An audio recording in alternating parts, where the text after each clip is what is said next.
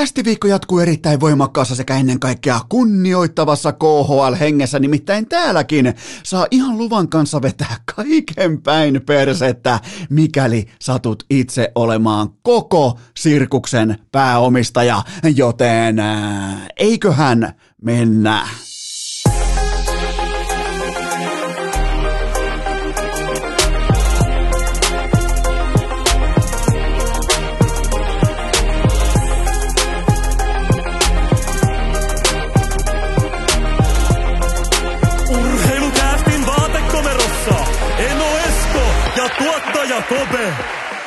Tervetuloa te kaikki mitä rakkahimmat kummikuuntelijat jälleen kerran urheilukästin kyytiin on keskiviikko viides päivä tammikuuta ja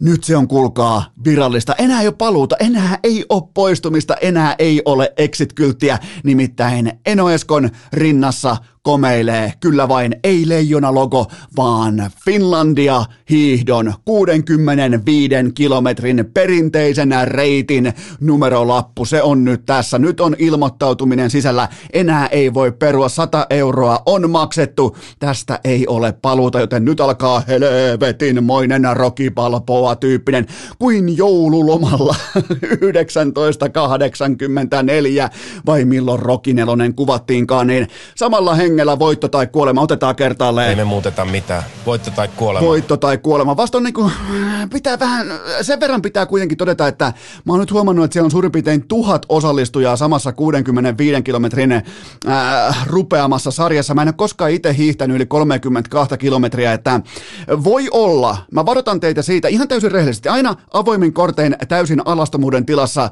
mä en lähde tähän kyseiseen kilpailuun ennakkosuosikkina. Kaikista ennakkospekulaatioista huolimatta, niin mä en ole valmis ottamaan vastaan ää, tätä ennakkosuosikin viittaa. Mutta fakta on kuitenkin se, että tällä hetkellä on numerolappu rinnassa. Tulkaa messi, tulkaa osallistumaan Finlandia hiitoon. Mä en edes tiedä, miksi mä haluan teidät paikalle. Oikeastaan älkää tulko.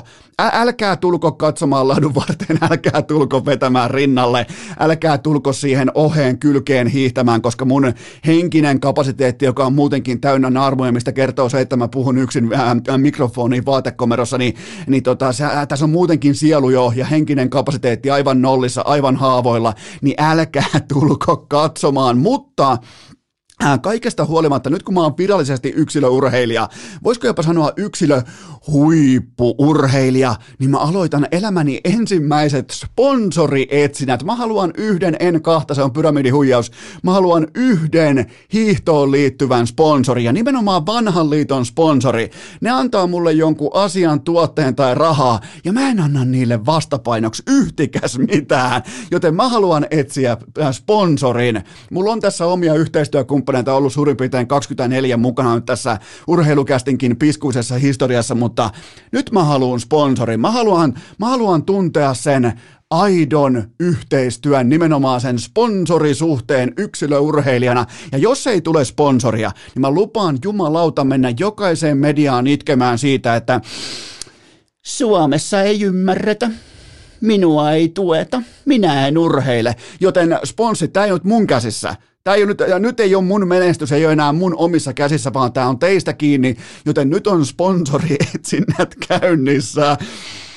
On tämä kyllä, pitäisi varmaan pyytää kaikilta kuuntelijoilta anteeksi. Kaikki tulee varmaan sen takia kuuntelemaan urheilukästiä, että olisi vaikka NHL tai olisi vaikka Leijonia tai olisi vaikka jotain huippurheilua. Tähän on taas kolme minuuttia painettu Eno Eskon omaan Finlandia hiihtoja ja sponssietsintöjä, mutta eh, sponssietsinnät on virallisesti nyt käynnissä ja yksi mahtuu sisään, kahta ei, eli yksi mahtuu sisään, missään nimessä kahta ei, koska se on välittömästi pyramidihuijaus ja sponssi, sponsoroi, mä urheilen ja toi vastapalloon ei liiku yhtään mitään, joten mä oikein odotan sitä, kuinka on sähköpostia, inboxia, Äh, tuottaja Kopen, eli manageri Kopen, toi vastaanotin, kuinka se on täynnä erilaisia huippuluokan sponsoritarjouksia Applelta, Amazonilta, Uberiltä, Microsoftilta. Mä voin vaan kuvitella, miten sen ei tälläkin hetkellä oikein ropisee sponssitarjouksia. Nimittäin Eno Esko lähtee vallottamaan Finlandia hiihdon kuninkuus- ja kuningattaruusmatkan 65 kilometriä. On muuten kaunis reitti. Kertaakaan ei hiihdetä samasta paikasta paikasta. Se heittää Lahen äh, maaseudun alueella helvetinmoisen koukun tuolla, missä tuli joskus parikymmentä vuotta sitten sodittua, eli oltua armeijassa, hälvälässä ja näin poispäin, joten odotukset on todella korkealla. Se on kuulkaa voitto tai kuolema. Tämä muuten voi ihan oikeastikin olla voitto tai kuolema.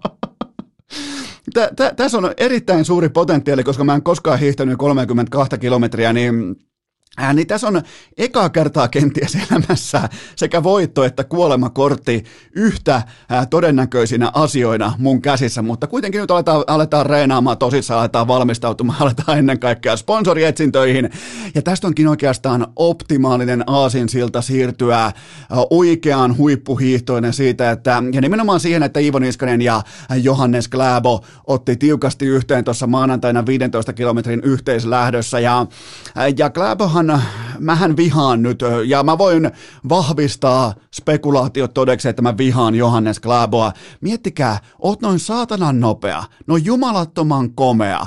Ihan siis kuin joku miesmalli, ja vähemmän yllättäen vielä seurustelee ää, malli naisen kanssa, on rahaa, seuraajia, feimiä, autoja, ka- jumalauta toi tukkakin tässä pitää pikkuhiljaa alkaa kyseenalaistamaan omaa heterouttakin, kun katsoo Johannes Glabon näitä treenikuvia, jotka on ihan kuin jostain, siis silläkään ei ole paitaa, se on ihan kuin joku niin kuin Mikko Rantasen ja Iivon Niskasen sekoitus, eli Ranen kropalla, mutta Iivon nopeudella ja kestävyydellä, ja on nämä, mä oon, siis näyttäkää mulle nyt Glabosta joku heikko kohta, mihin mä pystyn iskemään, koska mua alkaa ihan mua ihan virallisesti huolestuttamaan ja vituttamaan näin ennen Pekingin olympialaisia, nimittäin kun Finlandia hiihto on 12. päivä helmikuuta, eh, niin miesten 15 kilsaa väliaikalähtö on sitä edeltävänä perjantaina nimenomaan ensin hiihtää Iivo, sen jälkeen hiihdä minä, jos nyt pitää mainita tällaisen eturivin suomalaisia hiihtäjiä, niin miten mä pystyn valmistautumaan mun omaa huippusuoritukseen, jos toi Kläbo on noin jumalattomassa vireessä ja noin älyttömän komea, rikas, seksikäs kaikkea. Piti olla, piti olla meidän talvi, piti olla mun ja Iivon talvi perinteisellä voitosta voittoon, niin Kläbo irtoaa suorassa vedossa tasatyönnöllä, lentää siellä ladulla, poika, jonka keuhkojen ja, ja hapenottokyvyn ja kestävyyden piti olla ihan vielä vasta niin kuin valmistus- ja betoninvaluvaiheessa – niin se irtoo tolla tavalla, noissa olosuhteissa. Kyllä mä sanon, mä oon, mä oon helvetin pettynyt, mutta mä näin välittömästi, välittömästi kun mä olin ankarassa pettymyksen tilassa, mä huomasin myös äh, tunnelin päässä valoa, ja se ei ollut juna, nimittäin se oli Iivo Niskasen konkarihiihtäjän ansa. Michael Jordanista tavattiin sanoa, että se hymyilee vain silloin, kun se on, äh, vain silloin kentällä Michael Jordan hymyilee ennen kuin se on valmis tuhoamaan sen vastustajansa, joten Iivo Niskanen kutsuu Johannes Glabon yhteiskuvaan, ne Mahireina siinä sitten hymyilee, ja Glabolla kalastajan ei ole pojalla ei ollut minkään näköistäkään käsitystä siitä, että minkälaiseen ansaan hän astui, joten tota, jos toi ei ollut äh, vieremän pojan Iivon ansa, niin sitten ei ollut mikään, joten mä otan, että Iivo tuhoaa Glaabon seuraavissa otatuksissa. Mä muuten tykkään termistä otatus. Se on siis hiihtäjien tapa kertoa, että on kilpailu. Otatus. Mullakin on Finlandia hiihdon voitto tai kuolema otatus luvassa helmikuussa, mutta tota, äh, kyllä pitää Glaabo itse tykkään katsella nimenomaan perinteistä hiihtoa ja yrittää poimia sieltä, että miten, miten noi herran pieksut sentää liikkuu niin kevyen, jotenkin sulavan näköisesti. Ja kyllähän toi Kläbon liikkuminen, jos se Iivolla on ollut maailman parasta jo varmaan kymmenen vuotta, niin kyllähän toi Kläbolla sitten vielä, jotenkin se on sellainen enkelimäinen, että ei, ei, nyt ei mennä mihinkään kehujen piiriin. Mä, mä vituttaa, mä vihaan tota kaveria. Liian rikas, liian nopea, liian, liian seksikäs, liian komea, liian kaikkea. Joten laitetaanko Johannes Glaabolle jopa talvikauden ensimmäinen känseli? Jos, jos joku asia pitää vuotaa, sillä, sillä pitää joku asia olla. Se käyttää varmaan Androidin kännykkää, no niin se riittää mulle. Joten tota, joku asia pitää olla, mikä Glaabolla vuotaa, koska nyt just tuolla ladulla ja muussa elämässä näköjään ei vuoda yhtään mikään, mutta olihan, olihan mielenkiintoinen 15 kilsan yhteis, yhteislähtö, ja tuo yhteislähtöhän on lähtökohtaisesti muutenkin ihan täyttä pelleilyä, ja, ja, ja sekin on dramaattinen. Mä joudun breikkaamaan teille uutisia, koska mä kävin tutustumassa ää, Pekingin olympialaisten hiihtoaikatauluihin ja kaikkeen tähän niin kuin lajikavalkadiin, niin onko nyt niin tosissaan, että kuninkuusmatka 50 kilometriä hiihetään vapaalla hiihtotyylillä – eikä perinteisellä. Voiko joku vahvistaa tämän, koska mä kävin lukemassa sitä katalogia, jos ymmärsin oikein, niin se oli vapaalla ja ei muuten sitten, ei muuten sitten kelpaa. Vai onko se, onko se V siellä, onko se joku muu termi, onko se mm, väliaikalähtö vai mikä se on se V siellä, mutta tämähän menee ihan päin persettä. Piti olla tuplakulta, tai oikeastaan triplakulta kuin Iivo, kahdesti kultaa Pekingissä ja Matan sitten vielä Finlandia hihdon kultaa, niin, niin tässä alkaa sulamaan. Kohta on pelkästään enää Iivon tämä 15 kilsan äh, väliaikalähtö Pekingissä, se on se niin sanottu pomminvarma kulta, ja sitten toi Kläbökin vielä uhkaa sitäkin, joten nyt pitää olla helvetin valmis, ja valmiudesta puheen ollen, Päivän ehdoton ykkösuutinen on se, että Coach Rottenberg, Roman Rottenberg is vastaan sanomattomasti back ja ennen kaikkea valmis astumaan Pietarin SKAan miljoona joukkueen penkin taakse, eli annetaan pienet. Kyllä vain. Pääjäämätön on tapahtunut, nimittäin Coach Rottenberg on vihdoinkin Pietarin SKAn päävalmentaja ansaitusti, CV edellä, näytöt edellä ja prosessi edellä. Mä en voi olla tyy- mitenkään en voi olla onnellisempi siitä, että se on nimenomaan Coach Rottenberg, jonka omistaja Roman Rottenberg palkkaa Pietarin SKAn päävalmentajaksi. Ja Onhan tämä, onhan tämä kuvaava tilanne, että ja mä oon ihan täysin, mä oon suurena KHLn ystävänä ja suurena nimenomaan Rottenbergin, voisiko sanoa jopa perhetuttuna, mä oon ollut erittäin huolissani Pietarin SKAn suorituskäyrästä, suoritustrendistä viime aikoina, koska SK on hävinnyt 11 viimeisestä ottelustaan varsinaisella peliajalla peräti yhden, ja, ja on ihan sanomattakin selvää, että silloin tarvitaan muutoksia, silloin tarvitaan suunnan näyttäjä, mä en pysty modernista jääkiekosta täsmällisempää, fiksumpaa, ää, nykyaikaisempaa suunnan näyttäjää teille osoittamaan kuin Coach Rottenbergin, joten ja mun on pakko myös myöntää, että mm, vaikka tuohon yhteen tappioon katkesi nyt kamelin selkä, siihen loppu siima ja Coach Rottenberg siirtyy siis omistaja-aitiostaan vaihtoaitioon, niin mä henkilökohtaisesti rakastan tätä, enkä ainoastaan viihdetuotteen käsikirjoittajana, vaan KHL itsessään on nyt aidoimmillaan, se on, se on kerrankin rehellinen. Se ei yritä peittää mitään. Miettikää, SK on ykkösketju kevään playoff-pussissa. Siellä, siellä on todennäköisesti myös, niin kuin, siellä on kohta sota alkamassa, siellä on vaalit tulossa näin poispäin. Pietarin SK on ykkösketju kevään playoffeissa ja nimenomaan playoff-pussissa siinä niissä kovissa ankarissa viikoissa Lukashenka, Putin ja Rottenberg.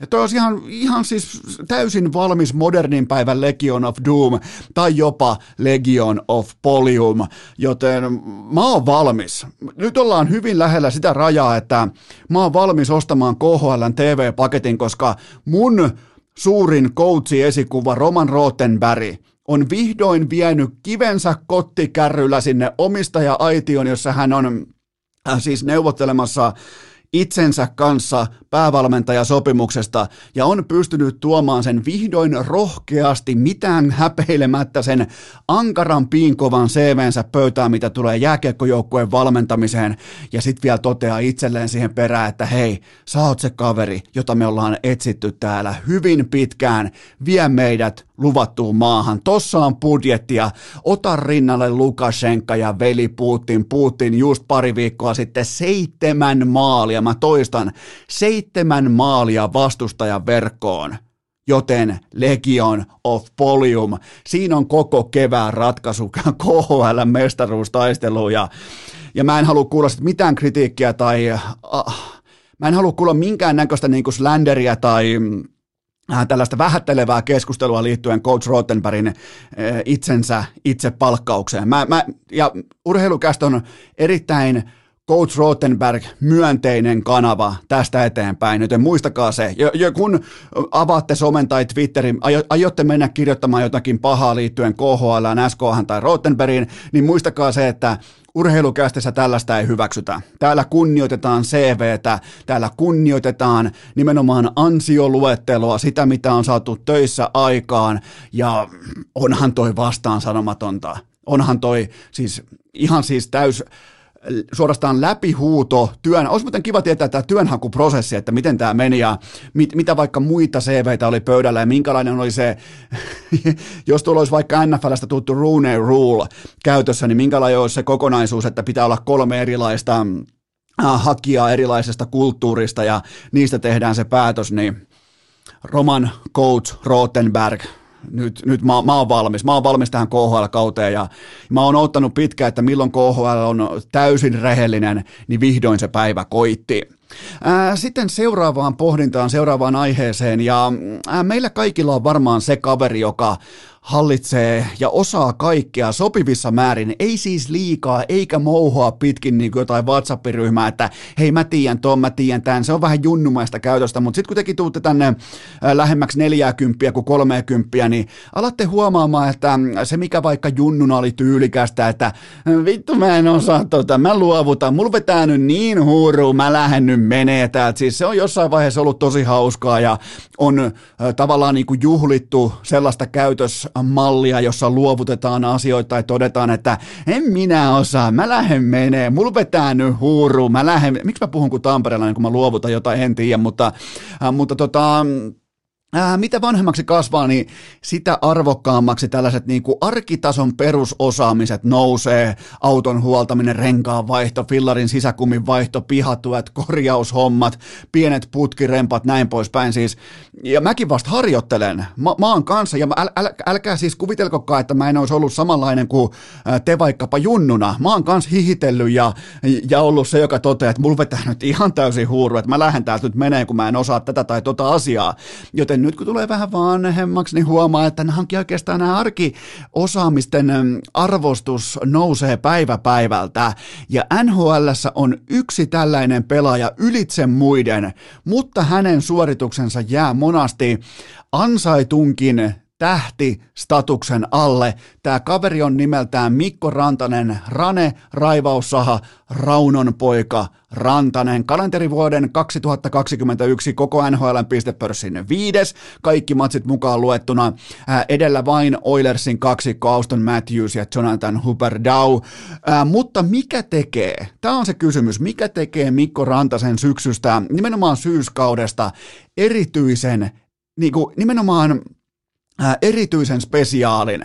Se on se, että hän on pelannut kahta eri pelipaikkaa sekä laidassa että keskellä, kahdessa eri merkittävässä roolissa, vapaat kädet hyökkäyssuuntaan, kun taas sitten spesifimpi rooli puolustussuuntaan. Ja Rantanen on koko NHLn kärkinimi kokonaista, äh, kokonaista, kokonaisvaltaista pelaamista kuvaavassa GAR-tilastossa. Miettikää pelannut kahta eri pelipaikkaa ja roolia, ja silti koko NHLn kärkinimi GAR-tilastossa, joka siis kuvaa nimenomaan sitä, että miten on kokonaisvaltaisesti suoriuduttu tehtävistään, eli 5-5 Kiekollinen pelaaminen 5-5, puolustuspelaaminen, YV, AV, jäähyen hankkiminen tai jäähyen ottaminen. Sä oot niissä joko plussalla tai miinuksella ja Mikko Rantanen on kaikissa katego- kategorioissa selkeästi plussalla ja se on koko NHLn kovimman kirjauksen saanut aikaan tässä kyseisessä, ainakin mun arvostamassa GAR-tilastossa. Sulla voi olla vaikka teksti-tv-tilasto tai sulla voi olla vaikka maalisarake tai aloitustilasto tai korsi tai fenvikki. Mulla se on, mulla se on GAR. Se kuvaa mun mielestä, mun, mun näkemyksen mukaan se kuvaa kaikista parhaiten sitä kokonaisuutta, ylireagoimatta yhtikäs mihinkään. Sen takia mä tykkään GAR-tilastosta. Eli Mikko Rantanen 25 peliin 33 tehopaunaa, ilman parhaita tutkaparejaan on joutunut, luovi, on joutunut luovimaan, on joutunut selviytymään aika paljon myös yksin ja on kantanut leiviskänsä. Ja siellä on ollut veskariongelmia, vieraspelaamisen vitsauksia, mutta ei mitään hätää, siis Mikko Rantanen hoitaa. Äh, tolla veskaripelaamisella, tolla vieraskurimuksella, niin ei välttämättä puhuttaisi ilman Rantasen uskomattomasta syksystä, ei välttämättä puhuttaisi edes playoff-joukkueesta, mikä kuulostaa kyllä Colorado Avalancen tiimoilta aika erikoiseltakin lauseelta, mutta näin se asia on. Ja tämä on sitä arvokasta pelaamista suorittamista nykypäivän NHL, jossa arki heittää jatkuvasti eri vaatimuksia pöytään, ottelusiirrot, omikron, korona, loukkaantumiset, kaikki, joka lähtöön löytyy, ja olympialaiset viedään käsistä, joku pikku motivaatiopiikki katoaa tuolta, niin tämä on arvokasta suorittamista. Tämä on se, kun puhutaan tähtipelaajista, vaikka vaikka Conor McDavid, niin se, että kuinka arvokas hän on ollut viime aikoina omalle joukkueelleen, niin en, enpä tiedä. En, en, osaa, en osaa tismalleen sanoa, että kuinka hyvin nämä viime ajat pitää Conor McDavidin mukana vaikkapa MVP-keskustelussa, versus taas, että kukaan ei puhu Mikko Rantasesta MVP-debatin tiimoiltakaan, ja se on koko NHLn paras pelaaja kokonaisvaltaista jääkiekkoa mitattuna, joten tota, kun joku varmaan ihmettelee, että minkä takia vaikka EA Sportsin äh, tähän vuoden joukkueeseen mahtui Mikko Rantanen, just tämän takia, Juurikin tämän takia. Ja tottahan siihen my- myös riittää lähtökohtaisesti pelkästään sekin, että on ää, koko kalenterivuoden pistepörssissä viidentenä, mutta, mutta yli senkin, yli senkin hienon tilaston mä nostan nimenomaan tämän, että kahta eri pelipaikkaa, kahta eri vaatimustasoa, kahta eri roolitusta, kaikki hoituu. Mikko Rantanen. Se, se on statement ja kukaan ei oikein, me ollaan ehkä otettu jo itsestäänselvyytenä Mikko Rantasen tietynlainen tähtistatus ja se, että kuinka itsestään selvää se on, että hän on loistava, hän on supertähti, mutta tällä menolla, tällä suorituskäyrällä, tuolla on kohta nhl kaksi kevätkauden parasta pelaajaa, ja ne on Mikko Rantanen ja Sebastian Aho. Miettikääpä sitä. Sitten vielä nopeasti aihepiiri, jonka tiimoilta tekisi mieli todeta, että mitä minä sanoin, mutta oikeastaan ei edes tarvitse sanoa, että mitä minä sanoin, koska tämä oli toivottavasti kaikille teille selvä asia, jotka olette seuranneet urheilua elämässänne yli 15 minuuttia. Edmonton Oilers viimeiseen 12 otteluun vain kaksi voittoa, eli ihan ei kulje samalla tavalla kuin Pietarin SKalla, ja niissäkin vastassa märkäkorvajoukkue Seattle ja ontuvat sinitakit. Edmonton Oilersin vieraskiertue etenee tällä hetkellä neljän matsin tappioletkussa, ja pohja löydettiin nyt mistäpä muualtakaan kuin keskeltä Manhattania. Olisiko Seiska Avenyyn ja neljä kakkosen välistä. Taitaa olla sellainen paikka kuin Madison Square Garden. Päävalmentaja Dave Tippett päätti sitten heittää Mikko Koskisen bussin alle. Mä olisin todella tarkkana siitä, että kun mä itse päävalmentajana tässä kohdin jo tiedän, että mä tiedän sen, että mun maalivahti ei ole pinkan paras. Mä olisin todella tiukalla pieteetillä liikenteessä äh, oman viestintäni, retoriikkani ja nimenomaan sen osalta, että kuinka paljon mä annan kanadalaismedialle riapoteltavaksi sitä tosiasiaa, että tuolla joukkueella ei ole ykkösmaalivahtia, joten Dave Tippett totesi, että käytännössä totesi, että Mikko Koskinen ei saanut mitään kiinni ja hävittiin Koskiseen ja näin poispäin, mutta eikä tämä ole mitään matala lentoa tai huonoa hiihtomonoa, vaan tämä on ihan silkkaa realismia. Siis mä varoitin teitä hyvissä ajoin siitä, että Oilersin YV tuskin kellottaa 50 pinnaa ja Drysaitelin laukausprosentti on melko varmasti pienempi kuin 33 ja, ja Mikko Koskinen, otetaan Mikko Koskinen. Siis Koskinenhan pelaa kolmen metrin Koskinen sehän on puolestaan juuri niin hyvä kuin hänen tuoteselostensa lupaa. E, e, nyt ei pidä myöskään ylireagoida toiseen suuntaan, yhtä lailla kuin se alkusyksyn nuoleskelu, että oiko siinä meidän ykkösveskari Pekingi, että nyt lähet Jalonen, hei, että täällä on tää. Ei ole, ei täällä ole yhtään mitään. Sen takia mä oon ollut teille aina ja ikuisesti, mä en kaikessa ole johdonmukainen. Mä joskus heitän ihan tarkoituksella läskiksi aiheita, mutta Mikko Koskisen tiimoilta mä oon ollut aina prikulleen johdonmukainen. Hän on ollut juurikin niin hyvä kuin tuote, äh, tuoteselosten lupaa. Keskitason koppari tohon liikaan, 3,19 GAA, ja Koskinen ei ole mitään muuta kuin syksyisen kauniin auringonpaisteen lapsi, miinus viisi maalia alle odottaman kiekot kiinni, eli suomeksi voisi sanoa, että ei nyt ihan mikään gamesaver-luokan torjuja. Eli viisi sellaista, yhteensä viisi maalia on mennyt taakse jo ihan tilastojen pohjalta, mitkä ei olisi maali odottaman tiimoilta pitänyt mennä. Eli ei ota mitään kiinni. Äh, GM Peter Ciarelli aikoinaan sai koko Oilersin oikeastaan viimeisenä tekonaan pantti vankiasemaan ojentamalla Koskiselle 13,5 miljoonaa dollaria. Okei, se loppuu ensi kesään, mutta mutta tälleen syntyy panttivankipositioita ja, ja nyt koko organisaatio tuhlaa McDavidin ja Drysaitelin prime-vuosia tähän savottaan, kun niillä ei ole ykkösmaalivahtia ja niiden kakkoskautta kolmosmaalivahti Mikko Koskinen, joka siis tasoltaan pitäisi olla NHL korkeintaan kakkosveskari, tienaa 13,5 miljoonaa. Joten siellä ollaan lockdown-positiossa ja ja se Giarellin oikeastaan just on saamassa jo kenkää. Vähän niin kuin kenkä heilahtaa jo perseeseen, niin se vie sen sopimuslapun, ujuttaa sieltä oven alta Mikko Koskisen, että hei tohon äkkiä nimi, siinä on sulle 13,5 miljoonaa ja juoksee helvetin kovaa karkuja, silti saa kenkää. Mutta siis Edmonton Oilershan on jos tullaan sieltä dynastian vuosilta, niin se on pitkä aika, se on yhtä pitkä aika kuin mä oon elänyt. Tullaan sieltä saakka tähän päivään, niin sanotaanko viimeiset 20 vuotta ainakin Edmonton Oilers on ollut niin sanottu matalan itsetunnon urheiluorganisaatio, eli kaikkeen ylireagoidaan. Pelaajille maksetaan välittömästi, kun ne ei ole ihan täyttä paskaa vaikka viikon putkeen. Kaikki tämä perustuu siihen, että toi on matalan itseluottamuksen, matalan itsetunnon urheiluorganisaatio. Luotetaan, luotetaan tällaisiin varianssin yläkäyröihin tai äh, sanotaanko tällaisten savuverhojen pysymiseen ikuisesti, kuten 50 pinnan YV tai kärkipelaajien 40 pinnanen laukaisutarkkuus tai vastaavaa. Ne ei tule ikinä pysymään jääkiekkonimisessä pelissä tolla tasolla. Ja Edmonton taas nojaa niihin asioihin, koska niillä ei ole itsetuntoa. Ne, ne, ne nojaa siihen hetkelliseen hyvään oloon, vähän niin kuin narkkari, ja sen jälkeen tulee lasku, laskuhumala, sen jälkeen tulee krapula, sen jälkeen tulee vierotusoireet ja se kaikki. nyt ollaan vierotusoireissa ja nyt maataa siellä lattialla ja coachi heittää veskaria bussin alle ja Tämä kaikki oli ennustettavissa. Sehän tässä on kaikista hauskinta, että tämä oli helppo käsikirjoittaa etukäteen, mitä tulee tapahtumaan. Ihan sama kuin oli, yhtä lailla oli helppo pari vuotta sitten todeta, että Coach Rottenberg tulee olemaan SKAn ihan pokkana, tulee olemaan SKA Pietarin päävalmentaja jonain päivänä.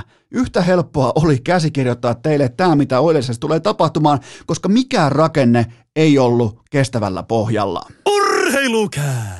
Älä pyörittele päätäsi yhtään. Itsepähän päätit kuunnella tämänkin paskan. Kestävällä pohjalla on puolestaan se tosiasia, että tämä on kaupallinen tiedote ja tämän tarjoaa urheilukästin pääyhteistyökumppani ja ainoa oikea kahvimerkki Wilson Coffee.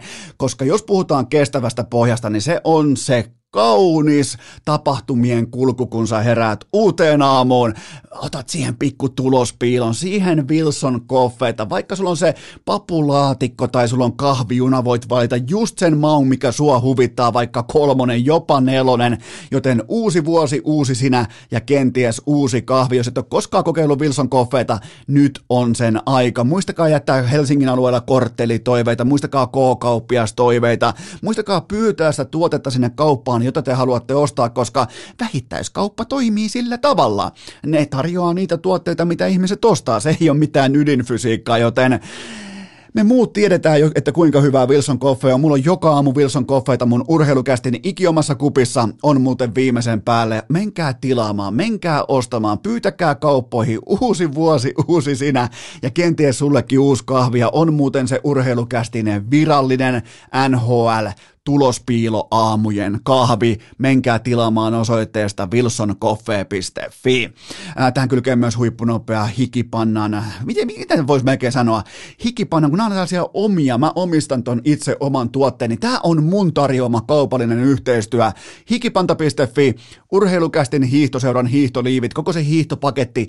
Se tilaamisen deadline on nyt, nyt sitten perjantaina ja sen jälkeen menee kioski kiinni. Sen jälkeen ei ole tulossa lisää näitä Craftin hiihtoliivejä, koska koska niitä on verrattain, ne on arvokkaita tehdä, se on laatukamaa ja niitä ei vaan voi tuolla niin hutasta kasaan, vaan mä haluan, että ne on viimeisen päälle tuotettuja ja, ja nimenomaan, koska ne on tehty urheilua, kestävyysurheilua varten, niin mä haluan, että se materiaali on laadukasta, se on fiksua ja, ja se, se on nimenomaan, mä en, nyt ei yritetä näitä, niin myytäisi tuhat kappaletta, vaan ne, ketkä ostaa, niin mä toivon, että nimenomaan ne saa sitten parhaan mahdollisen tuotteen, joten urheilukästin hiihtoseuran kamat on myynnissä perjantaihin saakka, ja sen jälkeen on turha itkeä, löydät ne osoitteesta hikipanta.fi. Urheilukääst! Ryhdissä kuin Anton Lundellin jakaus. Lieneepähän paikallaan myöntää, että sekuntiakaan ei ole kaduttanut se, että tuli jätettyä tuossa suurin piirtein ehkä yhdeksän kuukautta sitten Helsingin kirkkaat kalastaman valot taakse ja muutettua tänne maaseudulle, koska täällä on kaikkia kivoja, mukavia juttuja, kuten vaikka lumityöt. Kaikki varotteli, että no mitenkäs sitten lumityöt ja mitenkäs nurmikon leikkaaminen, niin Mä en juurikaan keksi hauskempaa, mukavempaa puuhaa kuin lumityöt. Nytkin tulee ihan kuin jossain Japanin äh, paikallisilla vuoristoreiteillä. Nyt tulee lunta taivaalta varmaan niin kuin 20 senttiä tähänkin kattaukseen, tähän viikon kärkeen. Ai jumalauta, kun pääsee työntämään lunta ja laittamaan sitä jotenkin, tekee jonkun hienon käytävän. Ja mä oon siis tällä tasolla. Mulle, mulle ilo syntyy siitä, että mä teen vaikka, äh, teen vaikka koirille lumesta labyrintin tuohon pihalle, kun siinä tuottaja Kope ja apulaistuottaja Hunu juoksen työskentelee, ne pystyy ottamaan vähän oikoreittiä sitten niistä labyrinteistä ja näin poispäin, niin, niin onhan toi nyt hienoa. Enkä muuten, jotkut on kysynyt sitä, että onko missään vaiheessa kaduttanut se, että tuli lähdettyä pois pääkaupunkiseudulta, niin ei yhtäkään sekuntia. Ja tämä on totta kai, tämä on aikaista arviointia. Mun mielestä johtopäätökset, lopulliset johtopäätökset pitää tehdä vasta niin kuin vuosien kuluessa, mutta toistaiseksi ei sekuntiakaan. Ja mä kuulun tänne, mä oon ihan täys lande, mä oon ihan täys juntti. Mun ei tarvitse enää esittää yhtään mitään, mitä mä en ole, kuten vaikka Hesalainen, joka he, hengaa jossain hienoissa Tomi Björkin ravintoloissa, niin ei, ei, ei, ei, mä en kuulu sinne, mä kuulun tänne. Laitan sukset jalkaan ja lähden tuohon Salppuriharjulle vähän hiihtämään ja Ää, sen jälkeen mä tuun tänne bokserit jalassa vaatekomeroon kertomaan teille, miten urheilu lepää, niin, niin ei, ei, ei, ei, se sen kaksisempaa ole. Ei se, se siinä ei ole mitään ihmeellistä, siinä ei ole mitään erikoista, se on mitä se on, ja tässä ollaan suurin piirtein nyt asettumassa sille tasolle tässä äh, yhteiskunnassa, mihin kuuluukin, eli siihen, hyvinkin siihen niin kuin alemman keskitason pohjalle, ja mä oon helvetin tyytyväinen siitä, missä mä olen, sekä henkisesti että fyysisesti. Äh, teiltä on tullut jälleen kerran loistavia kysymyksiä varmaan johtuen siitä, että kaikilla on vähän tylsää, koska on harrastuksia peruttu, reenejä peluttu. Mä en voi vieläkään käsittää, minkä takia kuntosalit on kiinni, mutta mä en nyt lähde kuitenkaan siihen ränttämään, mutta mä nappaan teiltä ensimmäisen pohdinnan pöytään. Onko Jesse Puljärvi menettämässä Bisonin statuksensa?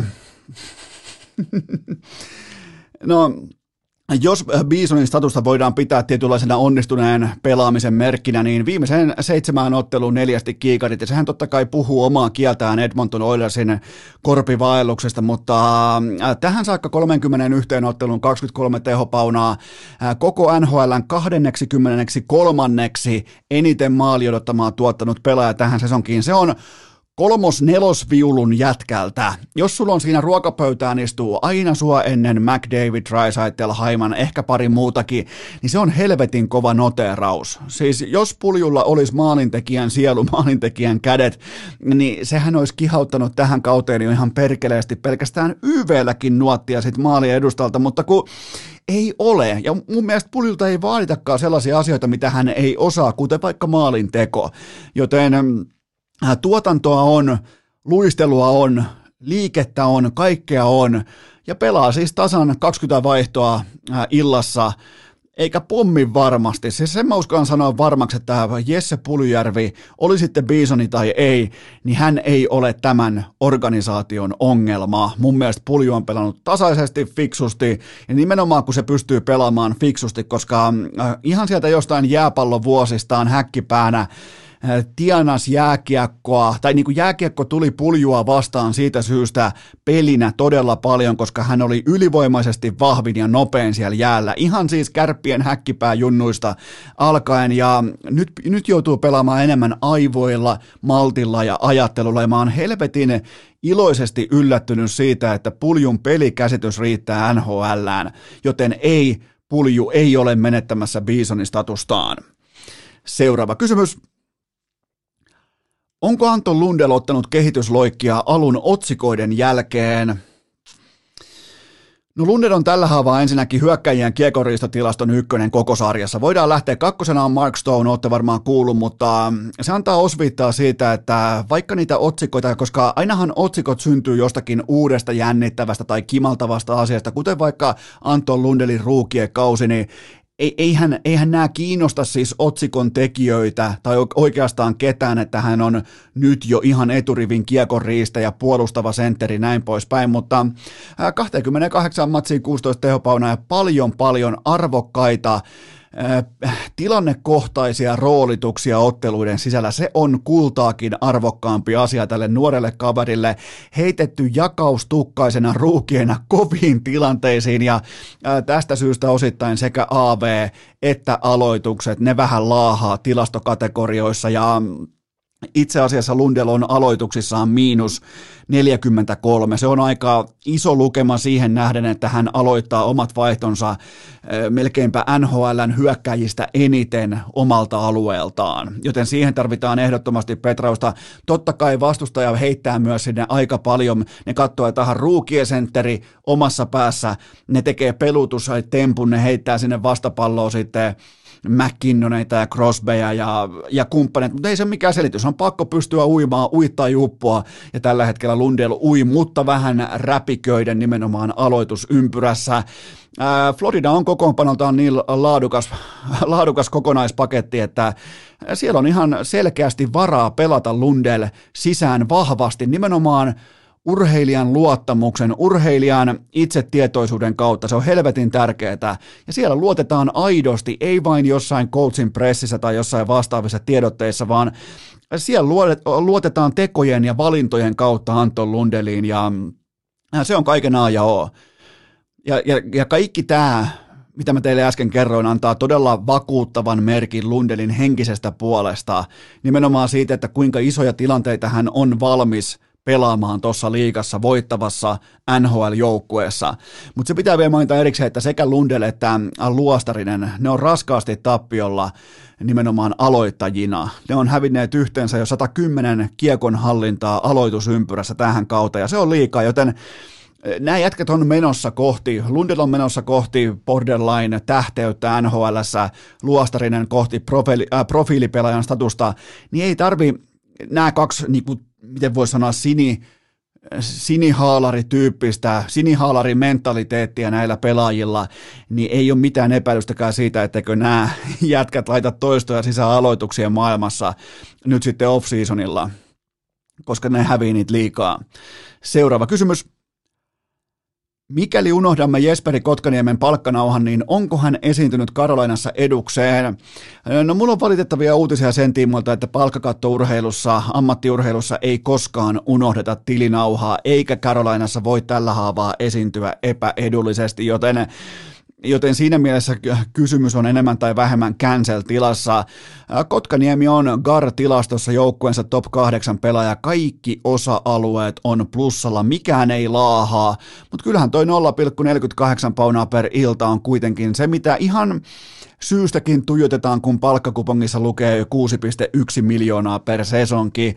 Mun mielestä Kotkaniemen peruspelaamisen rakenne on vähintäänkin ok, se on paikoin jopa hyvää, ja nyt sitten vaan se peliajan ansainta, se on tällä hetkellä suurin piirtein 12 minuuttia per ilta, se on liian vähän. Nimenomaan, jos aiot olla seuraavan levelin pelaaja tuohon sarjaan, sun pitää pystyä varastamaan sitä peliaikaa sun edestä. Ja Kotkaniemi on siinä tilanteessa, että hän toistaiseksi vielä ei ole pystynyt varastamaan sitä peliaikaa.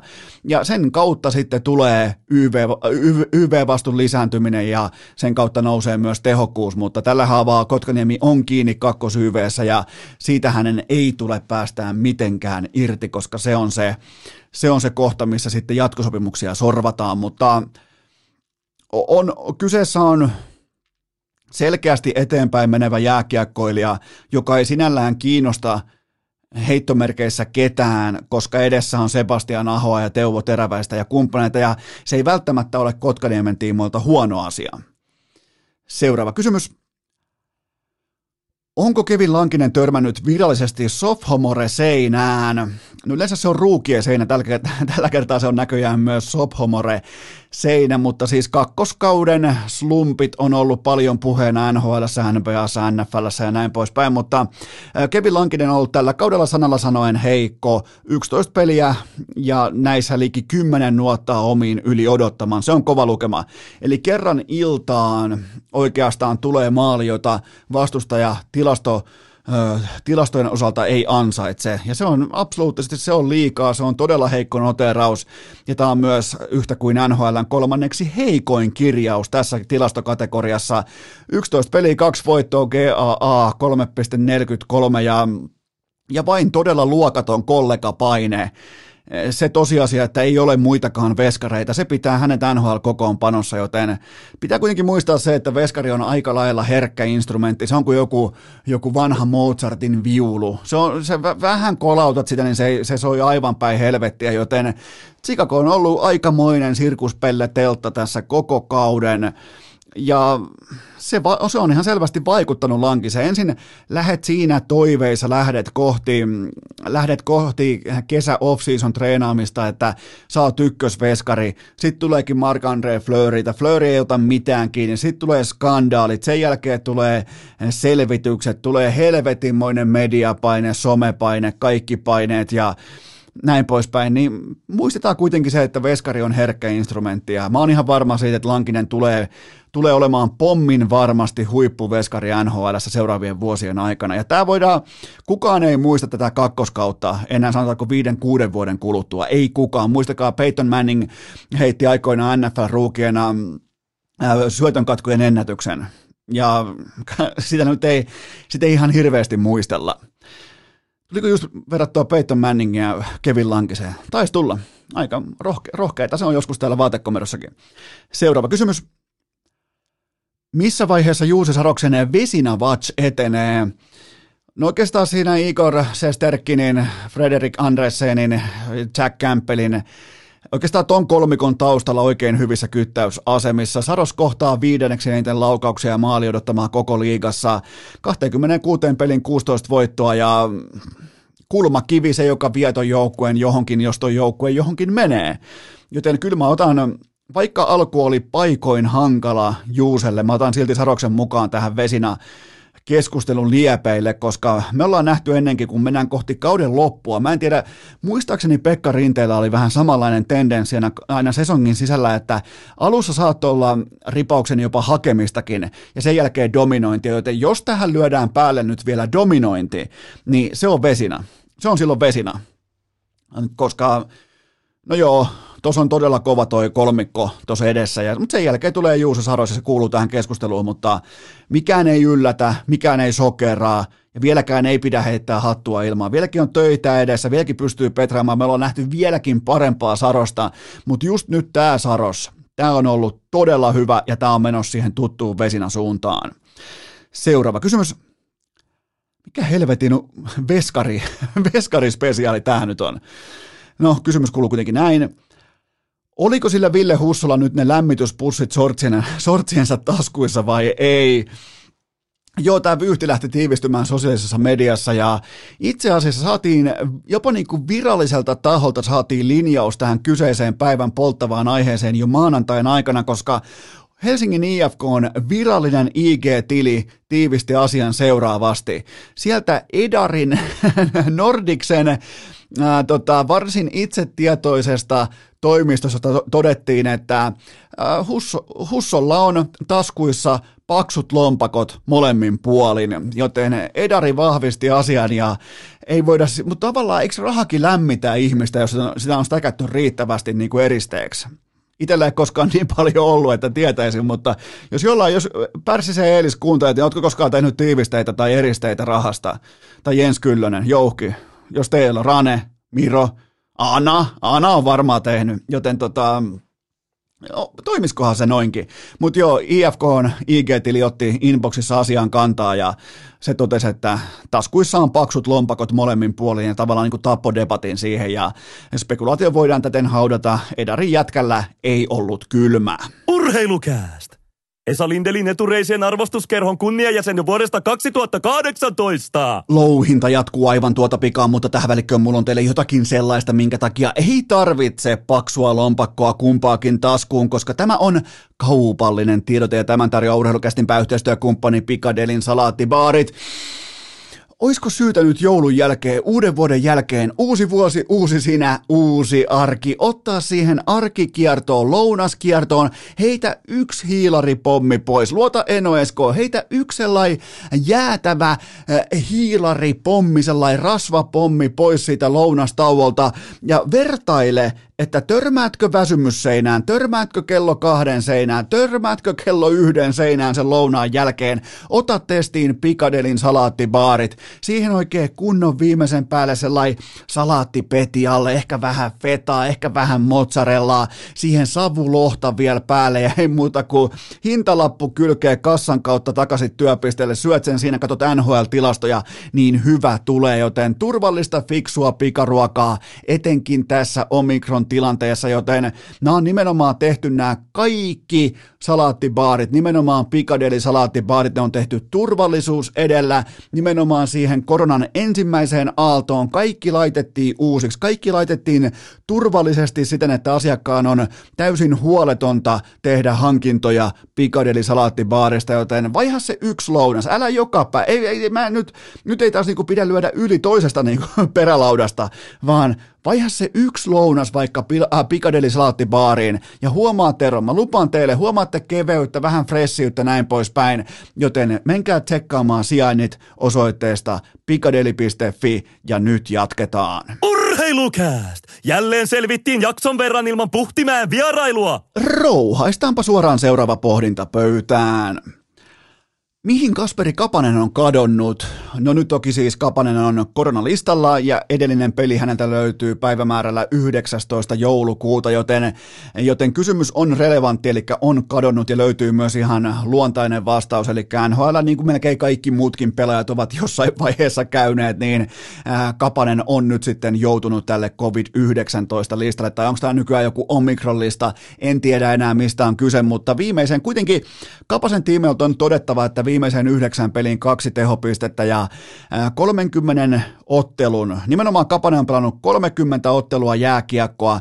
Tämän otannan pohjalta hän on Pittsburgh Penguinsin heikkotasoisin kokonaisvaltainen pelaaja Gartilaston mukaan, joten kuten sanottua, se ei kerro kaikkea se tilasto. Se, se ei, koskaan se ei tule sanomaan, että joku on ihan absoluuttisesti paras tai paskin tai pihalla tai kuistilla tai kujalla tai alfa, mutta se antaa osviittaa siitä, että mikä on sun kokonaisvaltainen tuotanto eri pelitilanteissa, ja Kapasella toistaiseksi se on Pingvinsin heikko tasoisin merkintä, joten äh, tavallaan tietynlaista katoamista on tapahtunut myös terveenä ollessaan, joten mun mielestä ihan, ihan relevantti kysymys. Ja tässä tullaan siihen, että Kasperi Kapanen ei ole riittävän älykäs pelaaja, nimenomaan peliälyltään riittävän älykäs tapaus NHLään. Se, se pelaaminen perustuu hetkelliseen kaahottamiseen, koheltamiseen, karkaamiseen, riistoon, ja siinä se on hyvä. Se on helvetin nopea. Sen ekat potkut saattaa olla koko NHL nopeimmat. Sen nenä on aika hyvä haistamaan vaikka äh, äh, syötö, syötön katkosaumoja, vaikkapa kiekon riistoja, uskaltaa pelata itseään vähän ulos vaikka omi, omalta alueelta oikea-aikaisesti, mutta sitten kun katsotaan sitä kovaa tuotantoa, sitä mitä sä teet kiekollisena, miten sä puolustat kiekollista pelaajaa näin poispäin, ihan se arkisuoritus, se mikä ei näy urheiluruudussa, niin siinä valitettavasti Kasperi Kapasella ei ihan meinaa peliäly, pelin sisällä pysyminen, pelin aistiminen ei meinaa riittää. Ja, ja tätä otantaa on jo ihan riittävästi.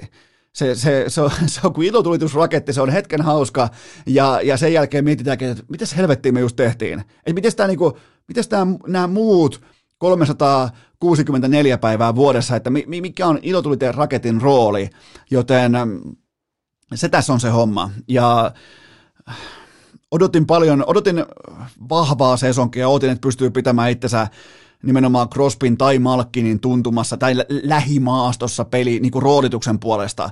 Ei niin kuin suorituksen puolesta ei välttämättä tarvitse pystyä, mutta roolituksen puolesta ja, ja nyt on menossa roolitkin ja kaikki, joten, joten tota, ja se johtuu siitä, että ei ole riittävän, ja se, se on nimenomaan se syy, mitä Jukka Elonenkin aikoinaan tutkaili Kasperi Kapasessa, kun hän lähti katsoa ihan erikseen Torontoakin, että minkälainen pelaaja se on, mikä on riski, mikä on riskisuhde, mikä on tuottopanossuhde, ja sehän johti lopulta U20 M-finaalin kultamitali maaliin jatkoajalla, mutta sitten taas tämä perusarki, ja NHL on siitä vittumainen kapistus, että siellä pelataan 82 ottelua, niin se perusarki on jotakin sellaista, mihin sä et pääse karkuun, tai minkä tiimoilta sä et pääse piiloon, ja Kasperi Kapasen peliäly alkaa osoittautua valitettavasti riittämättömäksi huipputasolle NHL. Nimenomaan jalat on siellä. Tietyllä tapaa jopa kädetkin, kiekossa pysyminen paikoin, ehkä ratkaisuvoimaakin löytyy tietyissä tilanteissa, mutta sitten se peliäly, kyllä kaikki tietää, tekee epäortodoksisia typeriä päätöksiä kiekollisena ja karkaa peliltä ja on epäluotettava omissa ja näin poispäin, joten siitä syystä hän on oman joukkueensa heikkotasoisin kokonaisvaltainen pelaaja, kun punnitaan nimenomaan kokonaisvaltaista suoritusta jääkiekkonimisessä pelissä. Seuraava kysymys. NHL on hakattu overia tauluun lähipäivät. Mistä moinen? No mun tällaisen ehkä osittain jopa kotisohva kautta keittiöanalyysin pohjalta huippurheilussa rytmin katoaminen rikkoo nimenomaan joukkueurheilun kategoriassa ensimmäisenä baseballin syöttäjät, sen jälkeen jenkkifutiksen pelirakentajat ja sitten myös jääkiekon maalivahdit, eli kenttäpelaajat saa olla koronapaussin jälkeen tuoreina ja veskarit puolestaan on etsimässä ehkä kenties sitä omaa rytmiään, sitä omaa protokollaansa, sitä omaa Veskarit on herkkiä instrumentteja, niin kuin tuli jo sanottua, ja ne ei, niitä ei ole rakennettu sellaista liukuhihna työtä varten, vaikka se itse duuni onkin liukuhihna työtä, mutta se perustuu tiettyyn sävellajiin ja rytmiin koko ajan. Ja nyt kun se rytmin tapetaan, niin mä en ylläty yhtään siitä, että kenttäpelaajilla on tovin verran etupuolellaan. Ää, kaikki kuitenkin palautuu uomaansa tässä lähi, lähitovien, lähihetkien aikana, mutta kyllähän nämä omakohtaisesti, kyllähän maalintekokilpailut, joku just vaikka Carolina vastaan Blue Jackets tai oliko, oliko Pittsburgh vastaan San Jose ja olisiko ollut, mikä olisiko ollut Arizona vastaan San Jose vielä 8-7 tuossa, mutta mutta tota, muistakaa, että kaikki palautuu aina uomaansa. Vesi löytää aina tasonsa. Seuraava kysymys. Onko New York Rangers huijari vai todellinen sopimus? No juurikin tällä hetkellä koko NHLn kärkiporukkaa 48 pisteellään, mutta mulla on teille kuitenkin poimittuna tietynlaisia kylmiä faktoja tuolta pistekuorman takaa. Ähm, Top, top kolme joukkueesta maalierotus ylivoimaisesti heikoin Rangers on plus 16, Capitals on plus 30 ja Carolina on peräti plus 40. Rangersin 5-5 pelaamisen maali odottama prosentti löytyy sieltä 23, se lukema on yhtä kuin 47,5. Se tarkoittaa sitä, että lähtökohtaisesti vastustaja tuottaa enemmän maali odottamaa kuin Rangers 5-5 jääkiekossa. Rangers häviää maali odottaman 5-5 lätkässä 0,25 kihausta per pelattu 60 minuuttia ja jokainen ymmärtää, kun aletaan laittaa toistoja sisään, mm, vähentämään varianssia nimenomaan toistojen määrän lisäämisellä. Jokainen ymmärtää, mitä tapahtuu. Rangers löytyy korsiprosenteissa sieltä 29 koko liigan mittakaavassa, ja on syytä muistaa, että joukkueita on 32, ja siellä pelaa mukana muun muassa vaikkapa Arizona, joka ei saanut kenkää omalta kotiareenalta, koska se maksoi velat, joten tota, ei, ei tässä, mä en näe sellaista niin kuin Edmonton Oilersin alkukauden tiimoilta, mä en näe välttämättä ihan hirvittävän pysyvää mallia tässä menestysmallissa, mikä tällä hetkellä ohjaa Rangersin toimintaa, eli se, että Sesterkin seisoo päällään ja torjuu ihan jäätävällä tahdilla yli odottaman kiekkoja, ollen kenties koko NHLn paras maalivahti tähän saakka, ja YVAV maltillisesti molemmat top 7 sisällä, eli laatua on lähinnä maalivahtipelissä, ratkaisuvoimaa on lähinnä ykköspelaajilla, niin kuin pitää ollakin, mutta toi 5-5 pelaamisen puitteet tai oikeastaan puutteet, ne kuittaa just nyt tällä hetkellä oikea-aikaiset voittomaalit ja lentokeli. Mutta jokainen varmaan ymmärtää, että sä et voi olla vaikkapa voittomaalien tekemisen tiimoilta, sä et voi olla koko kauden mitassa oikea-aikainen tai onnekas tai se joukkue, jolla nyt vaan niin kolmas erä kulkee. Se, se ei ole kestävä kaava.